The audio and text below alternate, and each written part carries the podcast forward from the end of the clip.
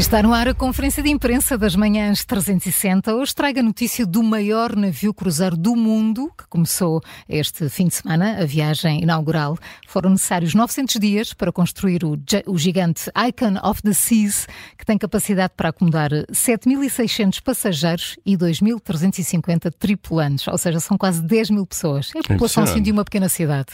Uma, uma cidade média já em Portugal. 10 mil pessoas. Uh, o maior navio de cruzeiro do mundo iniciou a primeira viagem este sábado com mais de tem mais de 350 metros de comprimento e mais de 250 toneladas brutas. É cinco vezes mais pesado que o Titanic. Um, o navio partiu de Miami pouco antes do pôr do sol. Numa imagem descreve a imprensa semelhante à de um bolo de aniversário, portanto com várias, mesmo muitas camadas e coloridas. Uh, mas só para termos uma ideia do que isto é, este Icon of the Seas tem quase 70 metros de altura o equivalente a um prédio de 23 andares. Vai. É uma coisa é um impressionante. Monstro, é. é um monstro mesmo. Tem oito bairros para os viajantes explorarem, cerca de 40 restaurantes e bares, sete piscinas, seis grandes corregas, um ringue de gelo, espetáculos e até um cão residente, o Rover, é um Golden Retriever. Num dos bairros está instalada a Thrill Island, que é o maior parque aquático marítimo do mundo. Não é o mundo dos cruzeiros, é do mundo mesmo. A sério? O maior, maior parque, parque, aquático, aquático marítimo está, está, num cruzeiro. Para dormir, os hóspedes têm à escolha 28 estilos diferentes de cabines e suítes, incluindo o Ultimate Family Townhouse, com três andares. Uf. Isto é tudo à grande. isto, isto, claro, é tudo assim aparentemente espetacular, mas uh, sobretudo para quem gosta de cruzeiros. Mas uh, há, claro, quem não veja com bons olhos a chegada deste gigante do mar. Vários grupos ambientalistas uh, já disseram estar preocupados por ser movido a gás natural liquefeito. Portanto, em resposta, a Royal Caribbean diz que o novo cruzeiro é 24% mais eficiente quanto às emissões de carbono do que, do que aquilo que é exigido pela Organização Marítima Internacional, mas Quesílias à parte, já está no mar. O, gigante Icon of the Sea saiu sábado de Miami com destino a uma ilha nas Bahamas. Vai ficar em alto mar durante sete dias. Eu li na CNN Portugal. As imagens são incríveis. Uh, são, Sim, olha, o observador também tem uma fotogaleria. Sim, com, também estive a espreitar é, hoje. É mesmo, é mesmo gigante, brutal. brutal é brutal. Olhem, e continuando a falar de cidades, uhum. ser, sim, é, na verdade, sim. Uh, no público, um trabalho sobre Xiong'an, que é o plano pessoal do presidente chinês Xi Jinping eh, para a construção eh, de uma cidade do futuro uh, na China. Fica a cerca de 100 km a sul de Pequim, da capital, uh, e aquilo que eram há uns anos uns terrenos agrícolas numa área subdesenvolvida, pobre, na província de Hebei, são agora de facto os alicerces, é lá que está a ser construído este projeto que o governo chinês classifica como crucial para o próximo milénio. Nós sabemos também que os chineses não fazem por menos, não é? Pensam a 100 anos. É, exatamente. É, é paciência chinesa. É muita paciência. um, e Xiong'an é então a visão de Xi Jinping eh, do que é uma metrópole futurista capaz de aliviar a pressão demográfica também eh, de Pequim, da capital da China. O projeto foi apresentado em 2017 com a devida pompa, pompa e circunstância, como é evidente. Foi apresentado como uma solução para descongestionar Pequim. Eh, só em Pequim vivem 22 milhões de pessoas, portanto, mais dois Portugais uh, aqui em Pequim, uh, e a ideia é descentralizar para esta nova cidade de Xiong'an instituições como universidades, centros de investigação uh, e tecnologia e empresas de setores, de, setores económicos que não sejam relevantes para a gestão do país, que não façam parte daquela matriz administrativa que ficará sempre em Pequim. Xi Jinping aponta a necessidade, de facto, de garantir que a cidade será capaz de resistir ao teste da história e esta nova área uh, foi pensada uh, como um satélite ecológico, digital e ultramoderno, de facto, da capital uh, chinesa. É o pilar fundamental para a consolidação aqui de um triângulo económico que vai de Pequim, Tianjin e Hebei, que é um projeto estratégico para unir as três cidades e formar aqui um mega centro urbano. O plano é comparado ao desenvolvimento da zona económica de Shenzhen, que foi iniciada há cerca de quatro décadas em cima de uma aldeia pescatória Hoje é a terceira cidade mais populosa do país, atrás de Pequim e de Xangai, eh, e Shenzhen faz parte daquilo que é o plano, ou foi o plano, se quisermos, de introdução da economia de mercado e de abertura da, da economia chinesa eh, ao mundo e à globalização. Mais de seis anos depois desta apresentação do projeto, a construção ainda está numa fase inicial.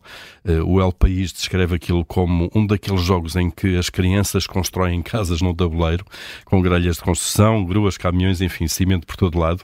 Uh, em maio de, do ano passado, 2023, uh, a Economist dizia que ia ser difícil, ou ainda estava a ser difícil ali discernir os, os contornos futuros da cidade e a região, de facto, mais parecia um estaleiro de construção do que uma cidade ao nível de Shenzhen.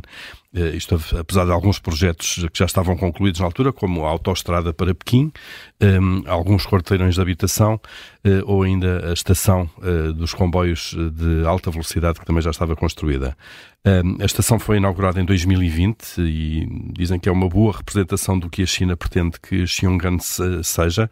Um, a maior cidade de comboios da Ásia, neste caso, ou a maior estação de comboios da Ásia, assim é que está, com 140 mil metros quadrados, uma arquitetura futurista, telhados cobertos de painéis solares, uh, painéis solares um, e, e, o plano de Pequim, de facto, pretende que em 2050 esta Xiong'an seja uma das mais importantes metrópoles do mundo, uh, que um protótipo da cidade socialista moderna, com 70% da sua área reservada para espaços verdes, uh, eletricidade fornecida maioritariamente uh, por fontes renováveis e muita, muita tecnologia. Está no público. Hum. Eh, para quando é que essa cidade. 2050. 2050. Ainda cá estamos. É já ali. Olha, Carla, só uma nota em relação ao, ao maior parque aquático. Este é o marítimo e não é do mundo. Ah. É o maior parque aquático marítimo do mundo e não do mundo. Ah, Era estranho, então seria do mundo. Coisa... já é fraquinho, então, fraquinho. Oh, então já não interessa nada. já nada importante. Pois bem, uh, têm planos para hoje? Para hoje, queria ir lá, não é? Diz, não, não, não que é queria. Que li, um é artigo hoje, li um artigo hoje no Observador e se eu conseguir, eu hoje vou ver o documentário que estreia na Netflix. Então. É um artigo uh, da Susana Romana e, portanto, está escrito de uma forma deliciosa. Pois, um sempre. documentário, quase hora e meia, é preciso, enfim, não, não adormecer no sofá. um documentário que estreia hoje na Netflix sobre o que é sobre a gravação da música preferida da Maria João Simões. We Are the World. Ah. Um documentário, podem imaginar, é, e, e, o título diz isso, é um misto de corações na voz e feira de vaidades foi a 28 de janeiro de 1985, numa Sim. noite. Aquilo foi gravado numa, numa noite. noite. exatamente. Não Tinha só a música, aninhos. como o videoclipe. Sabes há quanto tempo é que isto foi? Foi há 39 anos. Fez ontem, Sei 39 anos, uhum. meu Deus. Isso é muito assustador. Chama-se The Greatest Night in the Pop. Ah, uh, tem de ir ver e isso. aconteceu. Pois, muito curioso. Há uma, há uma, coisa, enfim, não sei o, o que Netflix, é que esse comentário avança. Netflix, mas na, na, no YouTube há um enfim, há uma, um, uns bastidores. Uns bastidores. Claro, as imagens não se inventam mais, embora este, segundo entendi, este documentário fala com as pessoas. Há, voltou a falar com voltou elas. Voltou a falar com elas, portanto, falam na, na primeira pessoa, é, faltava uma expressão.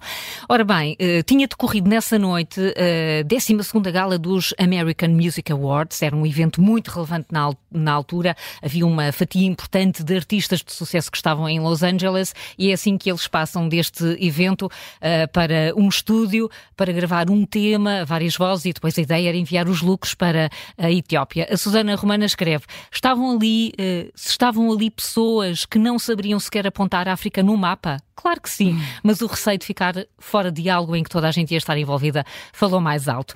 Há dados muito interessantes. Este tema foi escrito uh, por uh, Lionel Richie e Michael Jackson. O, o documentário uh, relata que houve mesmo uma luta contra o tempo, não só para compor um tema que, expressão de Lionel Richie, não fosse uma salsicha. Stevie Wonder esteve para fazer parte deste processo, mas, segundo consta, terá demorado três semanas a atender o telefone e, portanto, não chegou a tempo. Na produção esteve Quincy Jones. Um, e a Sona Romana escreve, uh, de facto, na verdade, aquela gestão foi, uma, foi gerir uma autêntica creche, que é uma sala cheia de estrelas mimadas. Pois parece que havia muitos egos naquela sala. Uh, o que é que há no documentário? Piadas temos, descrições ultra detalhadas e coloridas também, lágrimas de comoção quando estão mesmo a calhar, idem, e depois lá está. Uh, muitos egos, há muitas histórias com, com muita graça.